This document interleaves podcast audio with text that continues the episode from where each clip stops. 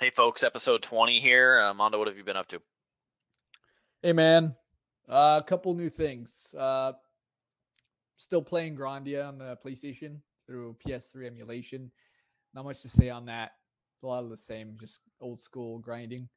Uh, the one that I have been kind of talking about lately, I guess, whenever it, it is that I do have a chance to talk on the DSOG Discord, is about Shinobi 3 uh, for the Genesis. I've been on this kind of kick of playing this game repeatedly over and over again for like the last couple days. I don't know why. Um, I I've had my Genesis Mini out for a while, but I've just been playing random stuff in it, like Sonic and Phantasy Star. And then I kicked into Shinobi, um, and I just kind of got into this grind of like I need to beat this game, uh, and I had I getting back to this story that I was talking to you a little bit about earlier, but I used to play this game a lot when I was a kid. Um, my brother, who's my oldest brother, he's 10 years older than me. Uh, he was gifted a Genesis with Sonic, uh, like a 91, 92. And, uh, my dad got it for him. And that really was like, like we had a Nintendo already, old school NES. And I, I remember playing that since I was two years old on a black and white TV. But the Genesis was really like the first console that I can remember uh, getting super hooked into. Um, I played a ton of Sonic because I was, as a kid, I was sick. Uh, and so I started school late. I actually went to kindergarten when I was a year older than all the other kids. But that gave me the, I guess, the time you could say to invest in the games heavily. Uh, and I played a lot of Genesis. I mean, a lot. Um, when my brothers, I have five five siblings. We're all in school. Like I was playing tons of Genesis, and I would wake up and ask my brother, "Hey, can I play you Genesis today?" Yes, go for it. So uh, he had Shinobi, uh, and I was about five, and I played a lot of Shinobi three, but I could never beat this game. Like I, I usually got up to like stage five or so, uh, and I would just die. And then um, I remember getting to the boss, the final boss once, but with that boss, if you don't beat him, you're pretty much screwed unless you know exactly what you're doing. Uh, because you you every time you die in the game, you drop the 50 shuriken, and at 50, you have to pretty much know exactly how many you're throwing at him. Uh, and just dodging his, his hits and timing all of your blocks properly, or else you're pretty much done and you'll run out of lives eventually and die. So I never beat this game. Uh, and so I now that I'm much older, I was like, I gotta beat this game. And so I did. I beat the crap out of the game. Uh, and now it's like this effort of I want to beat this game without dying once. And so uh, I've been talking about it pretty uh, uh, obsessively, I guess you could say, on on Discord, and I've been streaming it just today a little bit. Did a little practice run, um, and I'm getting pretty close. I feel like I'm getting there. Uh, but farthest I've gotten now is I got to the last level, which there's seven stages in the game. Uh, and then I just I ended up killing myself by accident. Um, stage seven has a ton of platforming, just a bunch of it, and there are a multitude of areas where there's just dead cliffs. And so if you don't time your jumps properly or you screw up in any way, you're done. Like you just fall into a pit and you're done. So I, I got super close. I probably was like a minute away from getting to the last part and, and I would have beat the crap out of the boss and won, but I didn't. So I'm getting close. Uh, but yeah, it's such a great game. Um, I remember, I don't know if you remember but when we were doing the top nine games and we had this grid of top nine. Uh, Shinobi 3 is has always been on my top nine. Uh, not just for nostalgic reasons. Like I truly believe this game is close to a perfect game. Um, the music is just on point. The graphics for its time in 93 were just beautiful. Uh, and the mechanics and the way that the game flows, the stages, the enemies, um, and the platforming parts of it are just awesome. Uh, there's just such a buildup from stage one to the end, build up from the beginning of you just kind of testing your abilities, shooting some guys that randomly drop from the sky. And then by the end of the game, like you have to legitimately be like a fucking ninja master as you're hopping between platforms and wall jumping everywhere and like double jumping areas to make it because if you don't do it right like you're absolutely dead so um I just feel like it is a good definition of what Sega was at their best. And this game, I feel like encapsulates that. Um, and I know that I'm starting to get some people to play it a little bit. And I know you've been playing it. So I'm kind of interested to hear a bit more about what you think about it. But it's definitely one of my favorite games of all time. Um, I think it's freaking awesome. Yeah. So, uh, Shinobi 3, I played it back in the day. I, I had it on the infamous or famous rather, uh, six pack cartridge. Oh, nice. Which I remember was that pack. Yeah. that that was like a incredible, ridiculous Sega Genesis value. Hell yeah. Um, had like some, it had like three of the best games on the system on one cartridge, not counting the others. Um, but uh, no, so I, I mean, I never got very far in it because I played it as a kid and I just wasn't very good at it. Um, and Shinobi is a franchise I've been kind of actually reassessing from Sega. Yeah. Uh, because primarily actually due to the 3DS game, uh, which is pretty freaking hard. Uh, but frankly, I think you would actually really enjoy it uh, if you played it. Um, I have it, but I haven't really gotten into it. Actually, I do have. yeah, it, it's it's pretty. So I've been playing Shinobi three. It's basically a modernized like take on the Shinobi formula for sure. It is um Shinobi 3, I'm playing for the record. I don't know how you're playing it. It sounds like you're playing it on the Genesis Mini primarily. yeah. Um, I'm playing it uh, on via the 2DS, well, the 3DS remake. So the the game was actually remade. Well, not remade, but it was given effectively a native remaster on the 3DS by M2 as part Right. of the Sega 3D Classics collection, which those ports are arguably the finest versions of Yeah. every single game that they gave that treatment to. Um, they're just phenomenal native like you know ports of classic Sega games, but uh, Yep. Shinobi Three is no ex- uh, exception. It runs great on the 2DS. It looks great on the 2DS. It is like the pixel art really shines on the smaller screen, and there's just it's super clear and looks great and uh, sounds great too. But um, no, it's uh, it's pretty good, but it's also, I mean, it's, uh, I don't know how many people who are play it now without having been exposed to it when they're younger, or at least having been used to older games, will react to it because it's definitely like a lot Yeah. of like memorizing things Mhm. and, um, you know, stuff like that. But I, I am actually enjoying my time with it, funnily enough, and your love of it has, it was what enticed me to revisit it for the first time That's awesome. in probably 15 to probably about Yeah. 15 years probably about 15 years if not more so um uh i would like to beat it i'm on i'm just past like round uh this it's weird too because there's like multiple rounds per level so it's like Yeah. i'm on round two i'm on like the second level round two or whatever where like you do the horse part the first time and then or the Yeah. first part and then you're like in the industrial factory The or whatever. that- yeah, where they're making like uh what is it? Uh like bioweapons and stuff. Yeah, there's Yeah. like there's two there's two sections in each stage and there's a boss in each section, but a lot of the first bosses are like mini bosses in a way. They're kind of weak. Um Mhm. so you got to be extra careful about using like your um using your ninjutsus because if you use it on the first section you don't get it back on the second so just something to think about Um, then I have not touched Skyward Sword, so no updates there.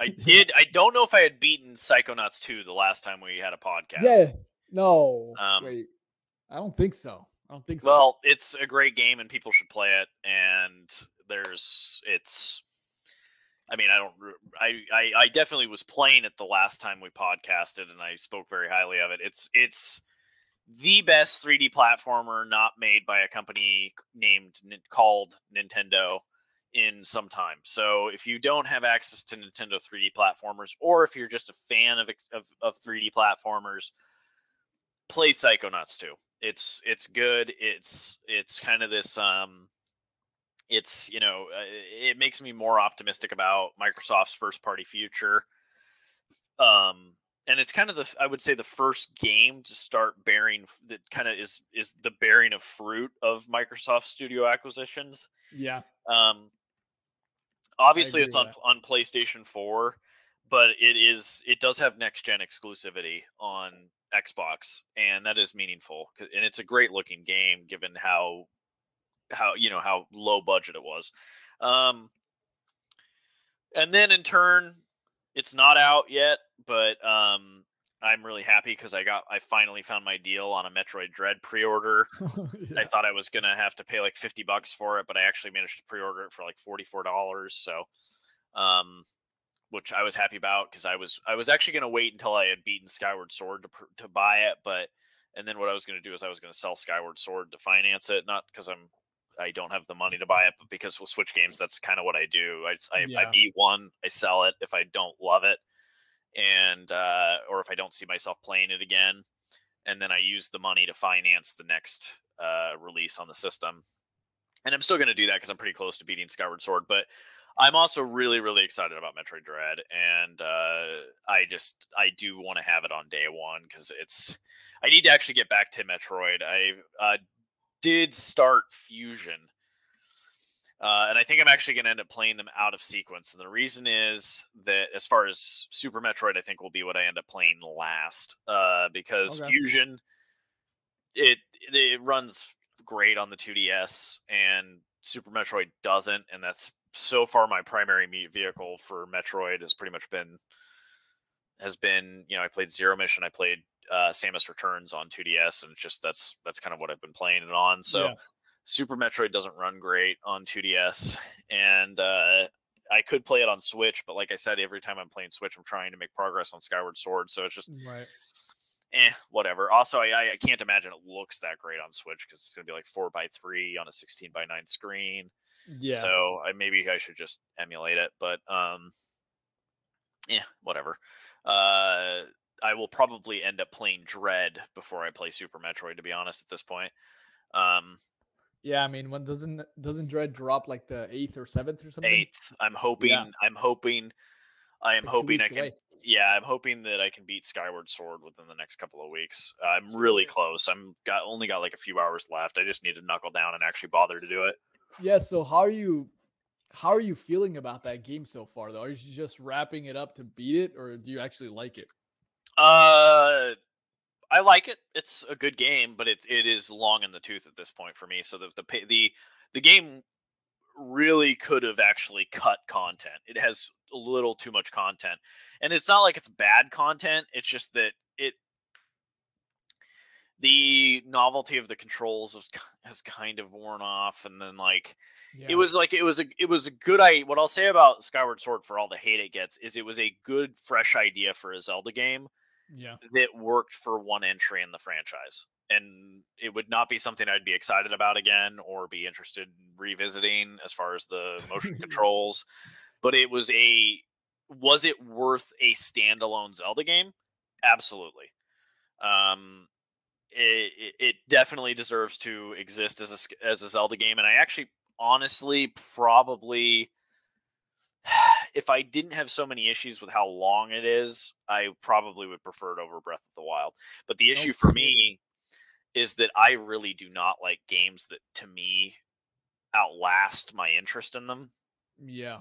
It it just kind of like by the end of it, if I if I if I feel like it overstayed its welcome, which I definitely feel that way about Skyward Sword, it kind of puts a sour taste in my mouth on the thing Mhm. because it's like I, I want to like I, that's one of the things I, I know this is kind of like sacrilege to some people but you're better off making a game that's too short than a game that's too long A hundred percent.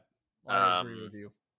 Yeah. and uh you know it's that's just my two cents i know that there's people who are like oh you know who wants to pay 60 bucks for a 10 hour game and it's like well i don't want to pay 60 bucks for any game uh, first of all i don't pay 60 bucks for any game and second second of all um like uh get you know given that i'm going to get the game on sale like i would way rather play a 10 hour game most of the time than a 50 hour game Yeah, hundred percent, dude. Yeah. And like one of the reasons I like Yakuza like a Dragon was because for a JRPG, it was actually it was like I think I put like fifty or sixty hours in, but I, mm-hmm. you know, it a lot of that was me doing optional stuff that I did right. not need to do, and so it was um it was it also just kind of hit Game Pass at just the right time. I was on vacation and yeah, like uh, it was like yeah, it was through that game quick in a week. I blew through yeah, yeah it was a little crazy. it was like eight or nine days or something. But it was like you know because I I legit played it every day on my vacation for like four to five hours at a minimum, and um I but it was, was so really, good though. It know? was so good, and I really wanted to um I had been hankering for a JRPG, and my issue with JRPGs is a I usually find them kind of uninspired. I kind of hate mm-hmm. their plots yeah. a lot of the time, and I it's usually yeah I usually hate the character designs a lot of the time anymore. I I uh, and also I think they're way too long and bloated. And I actually with Yakuza Like a Dragon for the most part I did not feel that way. Um, I did not think it was particularly bloated. I did not find the plot to be needlessly long, and it was actually fairly well placed. Could it have been shorter? Maybe, but to be honest with you, looking back at it, I don't know what I would cut. It, it everything felt about right. Yeah. But it was shorter than the traditional, like when I think of like the other JRPGs I've been interested in recent history, like Persona 4 or 5. Yeah. It is shorter yeah. than those games. It is. And those were the two other JRPGs that I had been interested in. Because at this point, Final Fantasy and like most of what Square's doing is completely uninteresting to me. Yeah. But anyways, we should probably head into rumors. Yeah, no worries. Um, but uh I agree, man. That game... You should pre-order Dread, though. By the way, with that deal I posted. dude, it comes out a day after my birthday. So I'm I'm very tempted to just say, "Hey, this is my own birthday present." But ah 44 bucks for a brand new Switch yeah, release. No, I don't know what's wrong with you. That's true, man. and if you don't if you just I mean literally like the thing about Switch games, I know everybody in the Discord rags on them, but like you legit yeah. like over like probably 75% of the time I know I'm not going to play the game ever again so I just list it That's on true. eBay. My average purchase my, the average cost for me to play a new Switch game is under $10 because they re, they hold their value so well that when you go to sell them 2 3 months later they you're going to you're only going to lose. I'm going to make money off of Skyward Sword because when I pre-ordered it I had a, like a a discover bonus for Amazon and it was like so I ended up paying like 30 bucks. I paid like 33 bucks for Skyward Sword new as a as a pre-order and it goes for like 40 45 on eBay. Yeah, those So it's like Zelda games always retain value and I think all of the Switch games retain value, dude. Like it, it's like the that like I've so I sold Astral Chain cuz I wasn't really digging it. Um Bayonetta 2 I, I bought used. I got a great deal on that at a pawn shop, but uh I mean, anytime Link's Awakening, I bought that for 40 bucks. I sold it for over, I, I ended up getting like $42 for it after shipping on eBay. So, of course, I mean, I, I still lost a few bucks, but uh, Donkey Kong Country, Tropical Freeze, it's all of those. Like, I, I, the most I've, I lose is like 10 bucks playing a game over the course of like two or three months, which is basically like the cost of, it's like not much more than the cost of like renting the video game back in the day. Right. Yep. Yeah, that's not bad. It's not bad. I, I could I could see some of those games like their value bloating over years though you know like those oh yeah i mean for sure you're with uh, with uh, nintendo stuff you are you run the risk and it is totally going to happen at some point especially because switch is like the mm-hmm. first platform where they're they're heavily digital yeah so at what is totally going to happen on switch because it's already happening to to wii Wii U. I mean, even 3DS. Like some 3DS games are just ridiculous, and that was one of the first yep. platforms where where the digital went really crazy for Nintendo. Um, yeah. In fact, it was the first That's one where true. digital went crazy for them, and because of that, like if you go look, I mean, even stuff like Shinobi, which uh, at certain point Shinobi on 3DS was, I remember on Amazon you could get it new for 12 13 dollars for the longest time because nobody wanted it. And now, if you go look at Shinobi on eBay, it's a 40 50 dollar game. Yeah, I'm used. certain I got Shinobi at Target in one of those uh one of those bins. Like, yep. uh, yeah, it was a it was a it was section. clearance it was a clearance game for the longest time, mm-hmm. and now it's a fifty dollar if it's complete, it's a, and in good condition, it's a fifty dollar game on eBay. So it's like, I mean, it's that's going to be the case on Switch for sure. I have no yeah. doubt. And it, funnily enough, I may end up repurchasing certain games before the end of its lifespan. I wouldn't be surprised.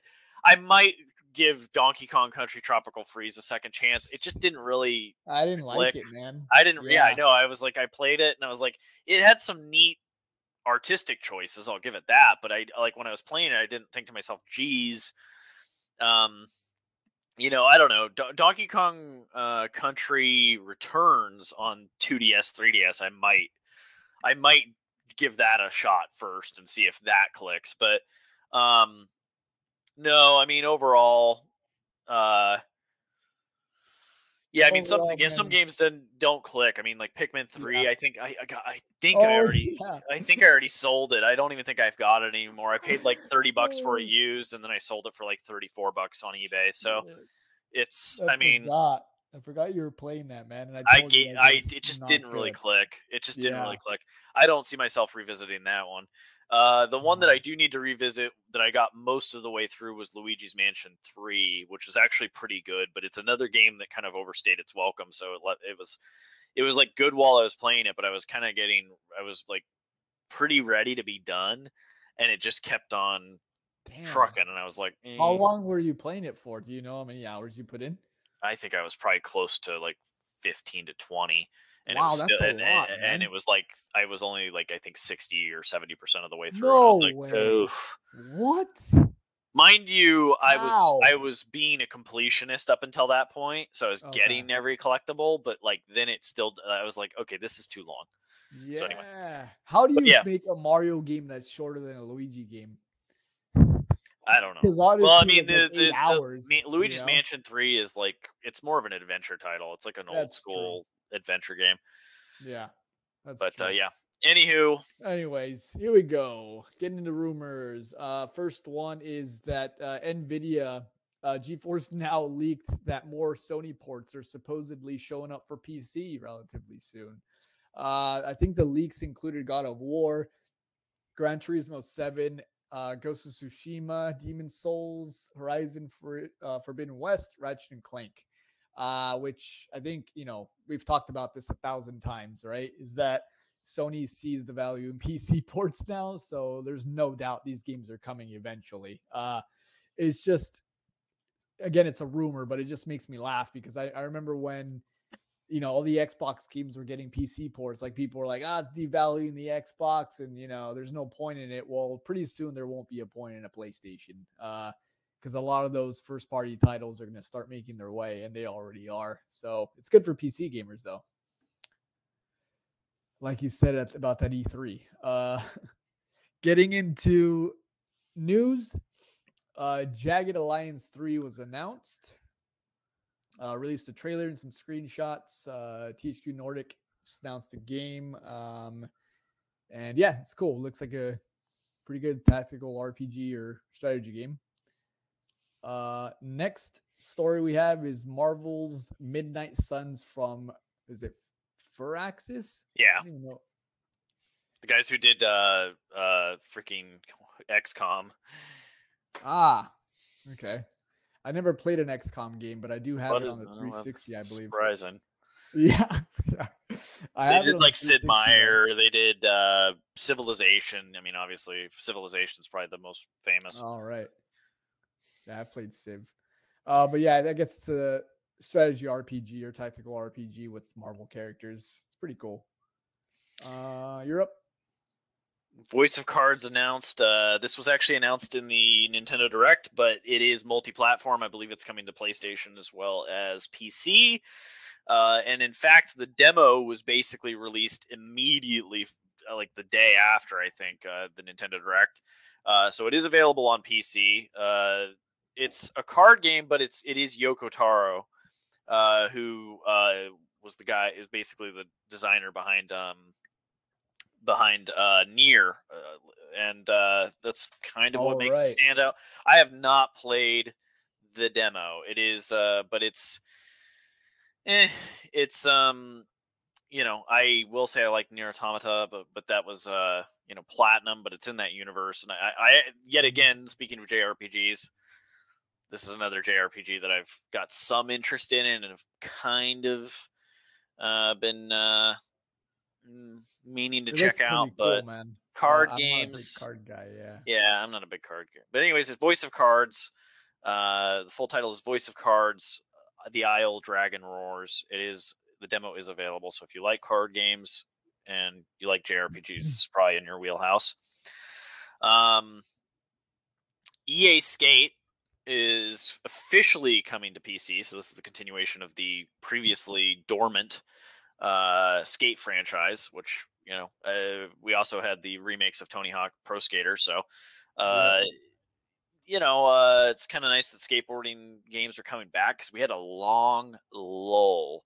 Yeah. Uh, you know. Uh, I th- I have a feeling this probably has something to do with skateboarding making it as an Olympic sport and just the increased amount of attention that's going to bring to the sport to the to the the sport. I don't know anybody who I don't know if, if folks watched the Olympics, but it was pretty cool seeing uh, skateboarding Yeah, it was cool. in the Olympics. Um, and uh, I'm really happy about this, to be honest. I the Tony Hawk Pro Skater franchise. I'm still waiting for the games to come to Steam. Obviously, I'm not going to buy them on Epic, but uh, I do want the remake. Um, Yeah. Same. and uh, I will. It, in fact, actually, I think it'd be like the uh, the perfect game to have on the Steam Deck. But um, uh, you know, I would be willing to check out EA's Skate as well. Historically, basically, Skate was, I think, I mean, it was still obviously kind of not realistic, but it was more realistic. The big deal with Skate was it was slightly more realistic than Tony. It was well, I guess it was significantly more realistic than Tony Hawk. Yeah. Tony Hawk is Tony Hawk's kind of it's pretty fantastical. But um as far as, you know, the amount of air people you can actually get in Mhm. the game, the speed you can go at, you know, all that stuff. Uh the other thing about skate that I remember was that it because I mean god this is going way back in the memory bank folks because this is like what 2008 on Xbox 360 um if not earlier uh it was that it, it had like a it's it had a pretty cool and novel dual analog control uh setup basically if memory serves I just uh, I'm sure they're going to retain angle. that. Yeah, it had a weird camera angle too. You could like switch it to down so that like I think the camera was down beneath the board, like alongside the board. It was yeah. You could do some. You could do so. They they had some kind of cool like cinematic features like that. But anyways, almost nothing is known about the new one. So uh, we but we do know it's now coming to PC Pretty as cool. well as console. Uh, Uncharted Four, it remastered is officially announced for PC. Obviously, this was rumored. We discussed the rumor in the past. Yep. Uh, we, as mentioned, uh, the GeForce Now leaked more Sony ports for PC, and funnily enough, um, it's going to be mentioned here in a bit. But uh, one of the games that was announced at the Nintendo Direct also basically launched day and date on PC, and that game actually f- was on Nvidia's leaked list, even though it's not a Sony title. There was more games other than Sony titles, but nonetheless, uh, this so you know I, there were people who were saying, "Oh, there's no way that Nvidia list is accurate," or you Right. know, there's some cr- sort of credibility being lended to that list. Uh, but anyways, Uncharted Four will be coming to PC. Uh, will be uh, on Epic Game Store. It'll be on Steam, and it'll release in early 2022. Uh, it is kind of weird to me. I mean, there's it was rumored they were going to do the Uncharted collection, so one, two, three. Is kind of weird to me to release Uncharted 4 first. Uh, on PC, it seems like you should do the collection first, one, two, three, and then do Uncharted 4. Uh, but I mean, it doesn't matter. It's going to sell gangbusters. Let's be honest here. It's going to do Yeah. it's going to do big numbers for Sony. So, anyways, that's I'm surprised they didn't drop the uh the trilogy, right? well, that's what I'm saying. They the, they Ah. d- did not do. There's one, two, three, and they did not release them on PC yet. So they are launching with four. That's so weird. It's an odd choice. Yeah. Yeah. Uh, next piece of news: Fatal Frame, Maiden of the Black Water, uh, is being ported to um, PC, Switch, PS4, Xbox, uh, and they have a release date now of October 28th. So, uh, yeah, that's going to be really cool. I actually have always wanted to play this, but it was stuck on the Wii U for a long time, uh, and so I'll finally be able to play it on the Xbox. I'm looking forward to that. Uh, and then other piece of news is Halo Infinite has finally has a release date of December 8th. So how excited are we about getting our hands on Halo Infinite? Oh man. Uh I don't know how I feel about this game anymore, man. Like I like, we keep talking about this game. It's been like 2 years, but I'm like not even that stoked about it anymore at this point. I I'm so confused by it and like I'm I'm more worried about its its release than I am excited at this point, I think. Uh like I should be really excited because we're 2 months away, but now it's like it's not ready, is it, you know? I don't know how you feel about it. Um, I'm not that excited about it. I will say I find it Damn. amusing if you search if you go to Bing and you search Halo Infinite, it puts up a special banner. I guess that's kind of an e- Easter egg. But oh, um, oh, okay. Uh, no, I'm not really excited by Infinite because my issue with Infinite, as you know, is is I do no not believe. Screen? Well, no, that's not that's not it. I actually haven't they said that they are going to do split screen at some point. But it's later, yeah. yeah, it's later. Um, no, that's that's actually. I mean, that is one of the issues certainly that we raised in the past. The problem is primarily that three four three is everything says that they will not make a good Halo game, basically, yeah. or a, a, great Halo game, or a Halo game that meets expectations, I should say. Because right. I, I think Halo 5 was actually fairly solid in a lot of ways. Um, but Halo 4 was bad. I think it's not even like a what I would say is a, like a good FPS game. It the the campaign is like the main reason I play Halo, and the campaign in Halo Four is genuinely something I never wish to revisit. So, and that's like the only Halo game I think I can say that about. Like I could I could I have beaten the first Halo game multiple times.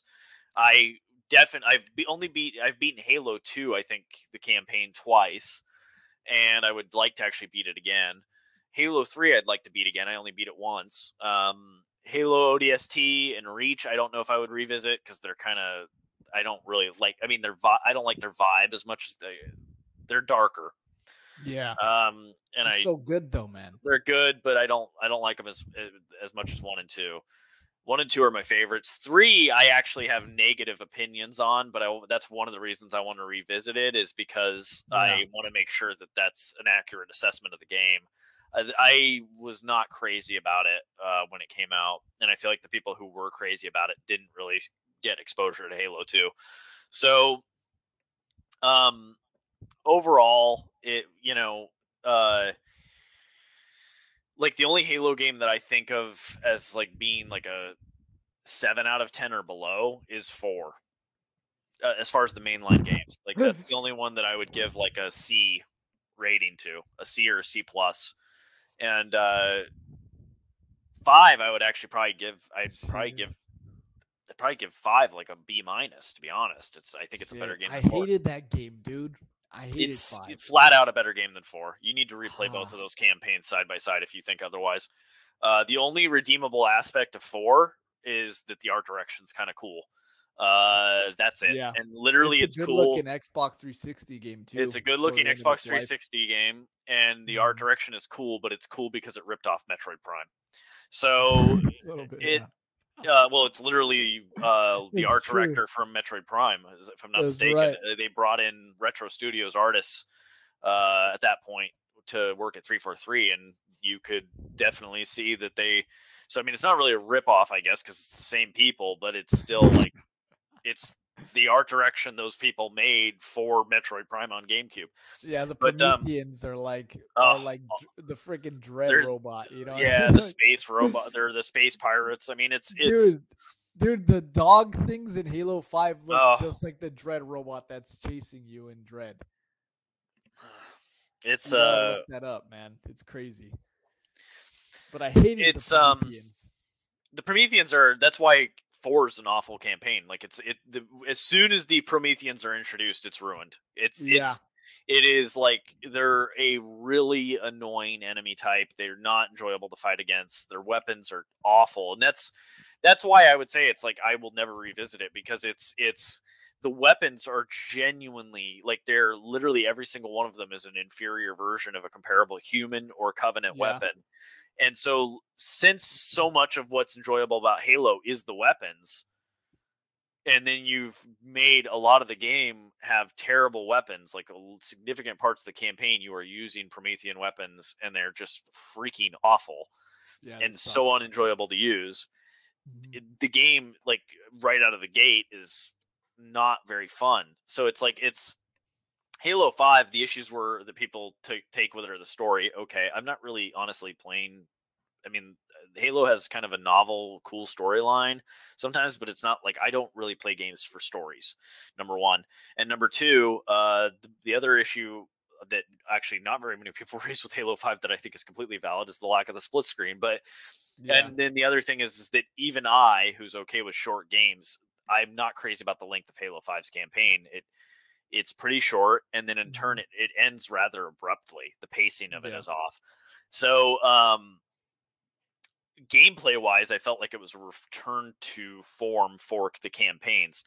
But uh overall, I'm not confident in 343. Um, they've yet to make a game in the Halo franchise that I think is deserving of of the of the heritage of the Halo name, and uh, and I I don't think they've lived up to Bungie, even their best. They've not lived up to. Bun- to the worst of Bungie, which I would probably consider to be Halo Three, and um, yeah, I just don't. I don't. Uh, in turn, since then they've delayed this game multiple times. They've they've uh, demonstrated a severe kind of tunnel vision for the multiplayer and it sounds like they're going with like an open world thing for the single player where there's like little like rant of almost like quests and stuff like that and it's like yeah. It's gonna um, be like Gears, dude. Remember when we were talking about that? Like Gears 5, how they had those weird little open world sections? There were two of them. i'm just Gears really not 5, interested in an open world looking at. halo Yeah, Um, it's like the whole and they're really missing the point of what people like about halo which is that people like people like halo because it has these grand cinem like not cinematic but grand um kind of set pieces of like yeah. single player fps yeah uh, yes of f and, and you know like kind of it's just i don't know it's like they don't it's kind of tone deaf. It's like one of the things with breath of the wild that i consider valid as a critique is that my like nintendo kind of missed like when they made breath of the wild yet again i think it's it's valid as its own little thing but if that's just the direction of zelda now hmm that's kind of disappointing because it means like like the big thing for me with Zelda is, is like yes I like the world and the world building and Hyrule and all that stuff but like the dungeons in something like Mhm. Skyward Sword versus the dungeon dungeons or like Ocar- Ocarina of Time or whatever you name it versus the dungeons in Breath of the Wild it's nowhere near as interesting Yeah. and sure. a lot of what is attractive about Zelda as a franchise is the dungeons.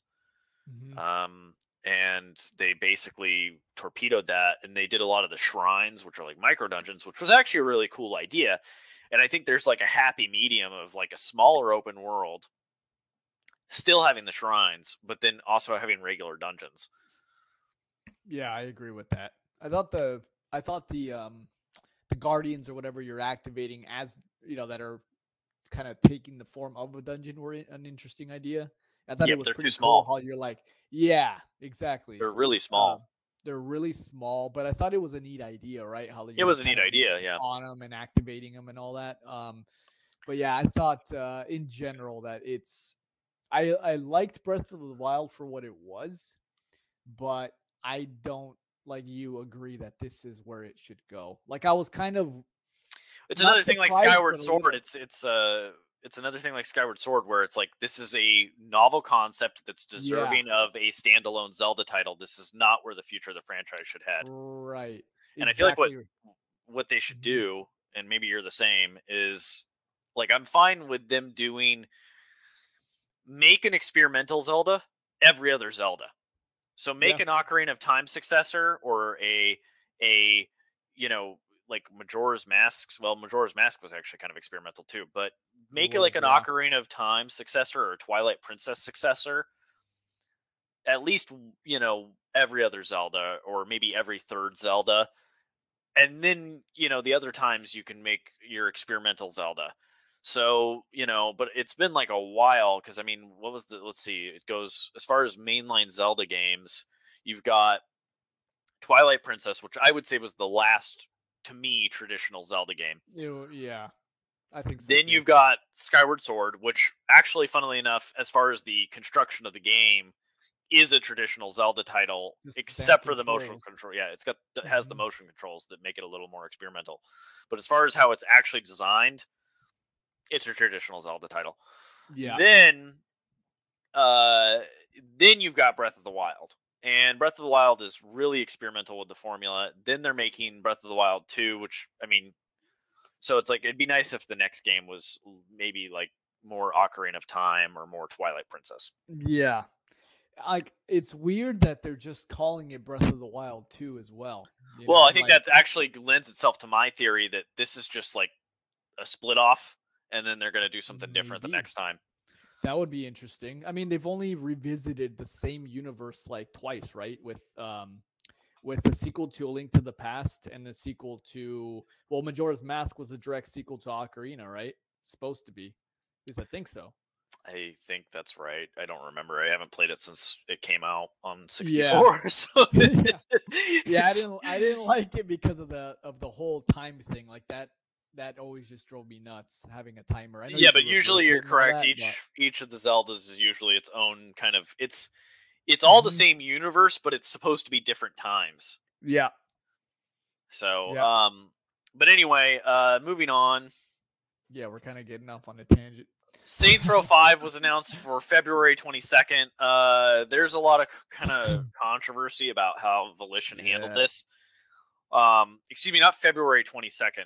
Sorry, February 2022. 2022. Uh, Yeah. specifically February 25th. Um, overall, uh, there was some kind of controversy when they debuted this. Uh, first and foremost, because they didn't. I think they needed to start with the fact that it was a creative character. They kind of implied that they were getting rid of the creative character, which is obviously, if you've played Saints Row, part of what a lot of people consider to make the game special is how how uh, involved their create a character options were. And then additionally, um, they kind of crapped on the on Saints Row the Third and Saints Row uh, Four, and Yeah. uh, they were basically kind of dunking on the kind of crap talk. I mean, they were just kind of crap talking them. I, I, you know, look it up, reach your own conclusions.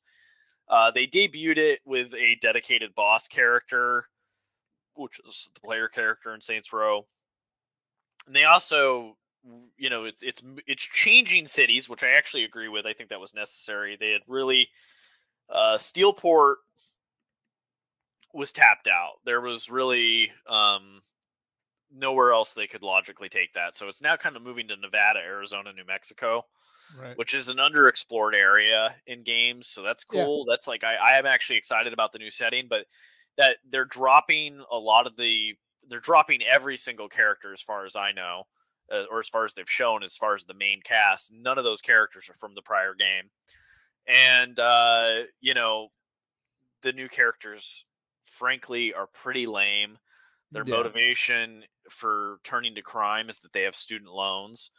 Um, I didn't know that. God it's i mean it's uh and then they basically the devs basically crapped on the last two entries of the franchise which Oh, saints row the third is arguably the most beloved entry in the series. There's people who are kind of like pre saints row the third and there's the people who are like big on saints row the third and then saints row the four is kind of like eh the writing's fun but the gameplay was junk because they just they kind of torpedoed so many systems in the in the game due to the superpower systems but or superpower abilities. Um, but uh, eh, I mean, I've you know I've played Saints Row two, I played Saints Row the third, played Saints Row four.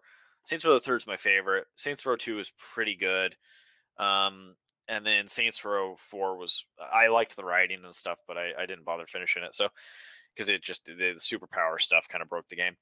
But anyway, um, you know, it's Saints Row Five. It's I'm sure it's I'm gonna check it out and give it a shot, but it they started on the wrong foot to say the least.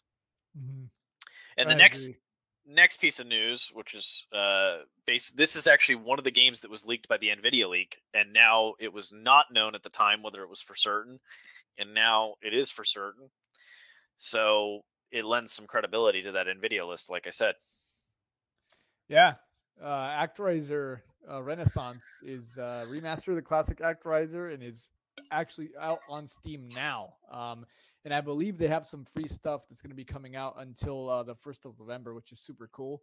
Um, I don't know if you ever played Actraiser, but it is it was a really cool Super Nintendo game. I played it a couple times when I was a kid. I did not. Uh, it's got a bit of an RPG element to it. Um, With like and, city management, I think. Yeah, super. I always thought it was super hard though. Was never very good at it, but uh, it looks like there's auto save and, and you can adjust the difficulty levels, of course, because that's just how platformers are now. But uh, pretty awesome to see a remaster. Um, I sent the link to my brother right away because he played that a ton when we were kids, and he's he uh, already bought it on Steam, so he was super stoked. Uh, next piece of news: uh, Bravely Default 2 uh, launching on PC, or actually just did on the second, um, which is surprising. I was actually really surprised when uh, when this was officially announced for PC, just because you know Bravely Default was stuck on the DS, and I just never thought this game would come out anywhere else. So, um, never played it, but I do want to get to them eventually, just because they look like good RPGs.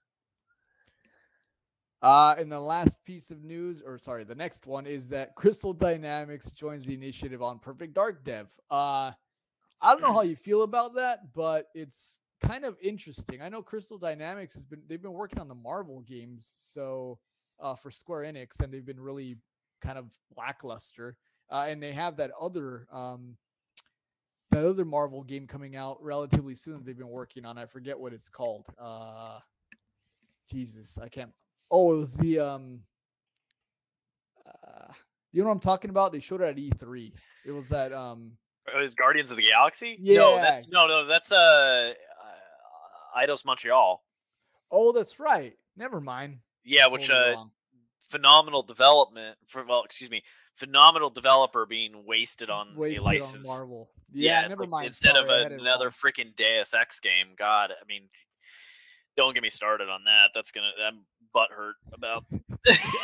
wonder, so what have these guys been working on?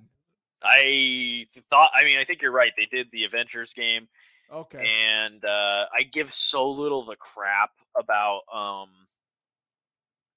about uh about Marvel freaking games? yeah Marvel and just yeah. honestly most licensed products. Yeah. It, it um yeah. Uh, so basically, let's see. The yeah, the last thing they did was I'm looking at it right now was in fact Marvel's Avengers that came out in September fourth, 2020. And before that, yeah. they did Rise of the Tomb Raider in 2015. The Tomb Raider okay. games were good, they but were good. um, yeah. Uh, so hopefully, you know, Perfect Dark. I I don't want them to ruin Perfect Dark. It'd be nice if Perfect Dark yeah. got a good game. So we'll see. Um, next piece of news. So my, this is actually cool. So for those of you who don't know, starting with Xbox, the Xbox Series Six, Series X. How do you say both of them? Series Six. I don't know. Series SX. Uh, I don't come up with stupid naming mechanisms at Microsoft. Anyways, um, uh, no. Uh, so the for those of you who don't know, the Series SX controllers uh, that Microsoft released, they had the ability. They were Bluetooth, and you if you pushed the pairing button and had paired it with a PC and an Xbox or just any two Bluetooth devices. So even like I guess multiple Xboxes would technically work, or like your phone, for example, your phone and your Xbox. You could pair it to both, and then just by pressing the button, it would actually remember both Bluetooth devices, and you could switch in between uh, the phone or the PC or the Xbox. However, you couldn't do this with the Xbox One controllers. Um, and I was kind of disappointed by that because, as some listeners probably know, I have an Elite 2. Yep. And that's like a $250 controller. I didn't pay $250 for it, but when it first came out, it was $250. I won mine. But nonetheless, um, I would not pay $250 for one of these because they're horrendously unreliable, FYI. So just be aware of that if you choose to get one. They're great controllers while they work. And so far, my third unit, which was the last unit they will replace under warranty, uh, because now I'm out of warranty, has been flawless. Knock on wood. and uh, I'm hoping it stays that way because uh, I really like it as a controller. Uh, it, but unless you just have like 200 plus dollars to Jesus burn, Christ, yeah, don't don't buy it, dude. So um, anyways, uh, the uh point is is that they are now Microsoft is releasing a firmware update for the Xbox One controllers. Uh, so included in that firmware update are Bluetooth low energy for better cross-device play and low latency for superior gaming. This is marketing bullcrap.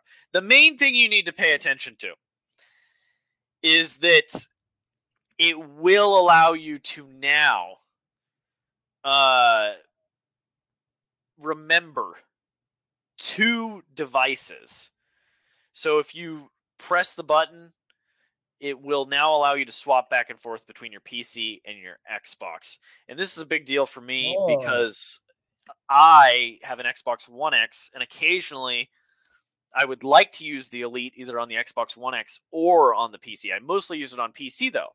So what ends up happening is I use one of my regular Xbox controllers for the Xbox One X because I don't want to bother repairing my Elite yeah. every single time. Um, but anyway, uh, it's that's awesome. You know, yeah, it is. It is. Yeah, I didn't know it could do that now because I use it on my laptop all the time, and I hate doing the same thing, having to repair and repair. It's annoying.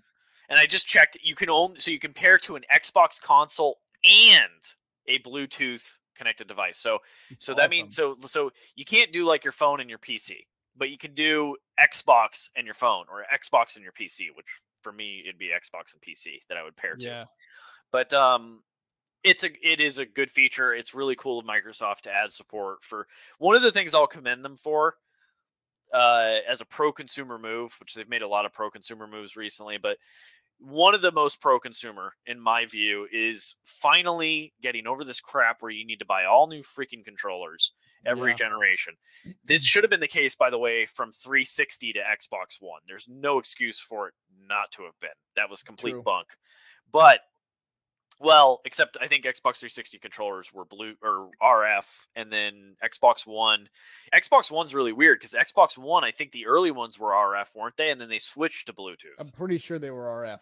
Yeah, and first ones. Yes, like which is really weird because then they have to put the freaking dongle and like you yeah. have to put the RF dongle on new on new Xboxes. It was a dumb move, but the thing here is that they still could have done it with like wired controllers. Uh, there's no excuse for like a wired 360 controller uh, not to work on an Xbox One. Mm-hmm. So, um, you know, anyways, overall points for making the Xbox One controllers work. Really, I think they probably had to because starting on Xbox One, that's when they start doing the elite controllers that are ridiculously expensive. So if you sell somebody a two hundred dollar controller and it's only going to last them a year, that's you know, it will actually typically last you less than that because it's not that reliable. But in theory, it should last longer than a year. Yeah. Um, you know, but anyway, whatever. Uh, so final piece of news. We won't spend a ton of time on it because it's console, but it, Nintendo Nintendo had another direct. They announced Kirby and the Forgotten Land, which is the first 3D Kirby platformer. I don't care too much about Kirby, but um, nonetheless, they also announced a new wireless N64 and Genesis controllers because for an additional subscription, you will get a catalog of N64 games and a catalog of Sega Genesis games um, as part of your Switch Online membership. Uh, it's not something I'm personally interested in it, but I did think the new wireless N64 controller was pretty freaking. That is, yeah, I agree. That's freaking awesome. But I'm not paying 50 bucks for a Genesis 3 button controller, dude. What the hell is that? Well, especially because you can get you can already get officially licensed uh, Yeah. wireless Sega Genesis controllers for like yep. I don't know thirty bucks I I think, think they're 30 bucks, dude. The Retro-Bit ones. and they actually work with Switch.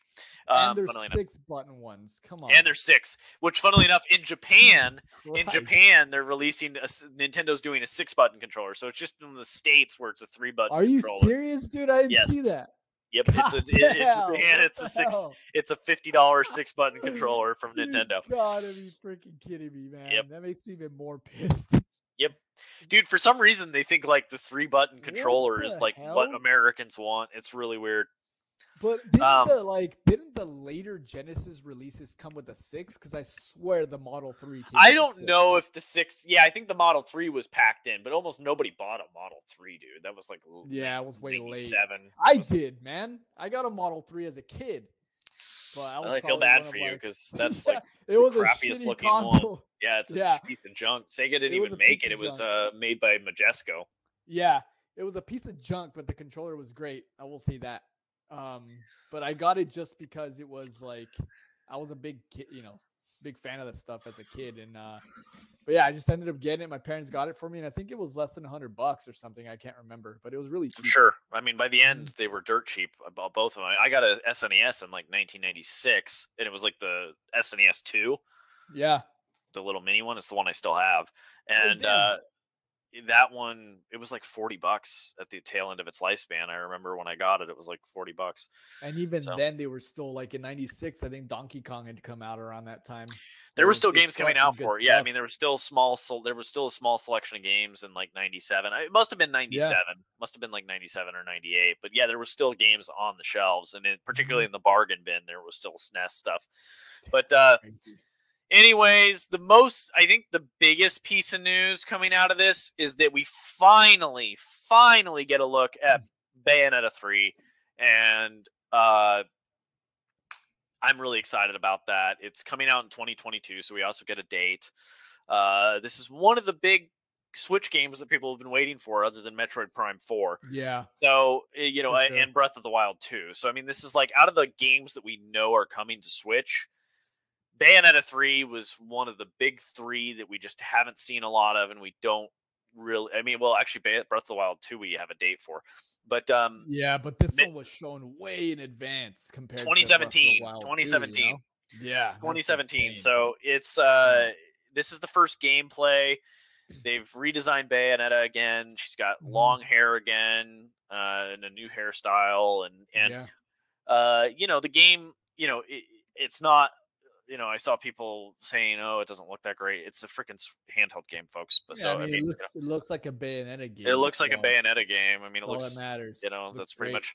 I'm very excited about it. Uh, Mm. Kamiya did an interview. He said it's going to exceed everybody's expectations. Obviously, I mean, of course, he's going to talk up his own game. He is working. Sure. Um, he is working on it, uh, so he's not hands off. Uh, and uh, yeah, he's he's you know, I mean, um, it's you know, I would I, I would I, it's Platinum's flagship franchise, and Right. uh, the first two, I actually really need to get around to beating the second game, but everybody I know, oh, well, actually, I haven't even started the second game on Switch, but everybody I know who's I've played and beaten the first one just this past year, and I played it way back when it came out on PS3, but I actually, funnily enough, didn't beat it back then. Uh, but I beat it this past year, and uh, I loved it. It was a great game, and Bayonetta 2, I'm excited to get around to. It's on on my to do list, uh, and I'm really excited about Bayonetta 3. So this is this was probably for me. I actually probably am anticipating this more, I would say, than Breath of the Wild 2 at this point, just because Breath of the Wild 2 sounds like it'll be more Breath of the Wild 1, which Yeah. I enjoyed, but I don't necessarily need a ton more of it. Um, and Metroid Prime Four, I actually uh, I'm pretty hyped over that. If if but who knows that that game they restarted the development, so who knows when we'll see it. Um, but overall, uh, it- you know, I thought it looked good, and you know, I, what I'll say is it's it's always amusing in the Discord. There's a lot of anti Nintendo people, and it's it. All I can say is it must be upsetting because they keep on showing up with actual exclusives uh, that are of very high quality exclusives. I mean, they're very like I mean, you know, Xbox not show Xbox is not showing up with exclusives. Sony's not showing up with exclusives. Nintendo's Nah. still showing up with exclusives, and I mean, No. even if They're they're not the your only only ones showing with legit exclusives and really the only real video game company left. You know, it's it's kind of sad because you feel like you look at the direction of the other two two big companies. Oh, Sony's so depressing. Different. Sony's yeah, like horrible, man. They're like, I mean, it, like, just been drained everything's a cinematic walking simulator simulator and and uh mm. i mean like i have like you know it's cool that they're starting to port stuff to pc but they're starting to port stuff to pc at the point that i'm literally maybe interested in one game from their first party studio every like three years yeah if that it's, it's the just, the, uh, the only game i really want to play feel, it, the, uh, I'm like sort of interested in Ghost of Tsushima, but I, I actually don't have high expectations of it because it's basically Ass Creed. Uh, it is, dude. And um, it is. I know. Like I, I have kind of an interest in like you know feudal Japan and samurai and that kind of stuff, yeah. and it looks like a high. It looks like probably the biggest budget samurai game ever made. Yeah. So that's why I'm kind of interested in it. But I mean, everything that I read about it and watched about it, it actually kind of looked like it would get old and boring to me. Um, I also really like Sucker Punch, but to be honest with you, I haven't loved a Sucker Punch game since the Sly Sly, Sly Cooper days. So, um, yeah, aren't they stuck on like those uh infamous, infamous awful, games? And the awful last games. infamous was horrible. I mean, the first uh, was Second okay. Son was it Second yeah. Son? I beat Second Son, and I yeah, it was okay, but it's not it's not as anywhere near as inspiring as Sly Cooper. So, yeah. um, like Sly Cooper, I I love Sly Cooper. I love it as a 3D platformer franchise. It's my favorite of the Sony first party platformers. Like I, I'd take it over Jak, I'd take it over Ratchet, but it's Yeah. uh it's dead now pretty much. I mean they don't really touch it anymore. And uh also I think even the last one wasn't even made by Sucker Punch. So um Yeah, I'm not surprised. I don't think so. The ones that was on the PS3 and the yeah, Vita, it was right? Sanz- it was Sanzaru Games, if memory Yeah. serves. Uh, and uh, if memory serves, they actually did a solid job. But um, I didn't beat it. The last one I beat was Sly Three. That was the last one I beat on PS2, Sly Three. But uh, Sly Two is like legit one of my favorite three 3D platformers ever, regardless of developer or platform. I was more of a Jak guy, but uh, I like Jak too, but it was uh, Sly for me. Sly Sly Two in particular is like the it was the apex in my opinion of 3D Yeah. platformers on uh, on PS2. I have the collection. I should play it. It's really good. All right. But uh, anywho, you know, I mean, you know, I always enjoy the Nintendo Nintendo shows because I always enjoy the.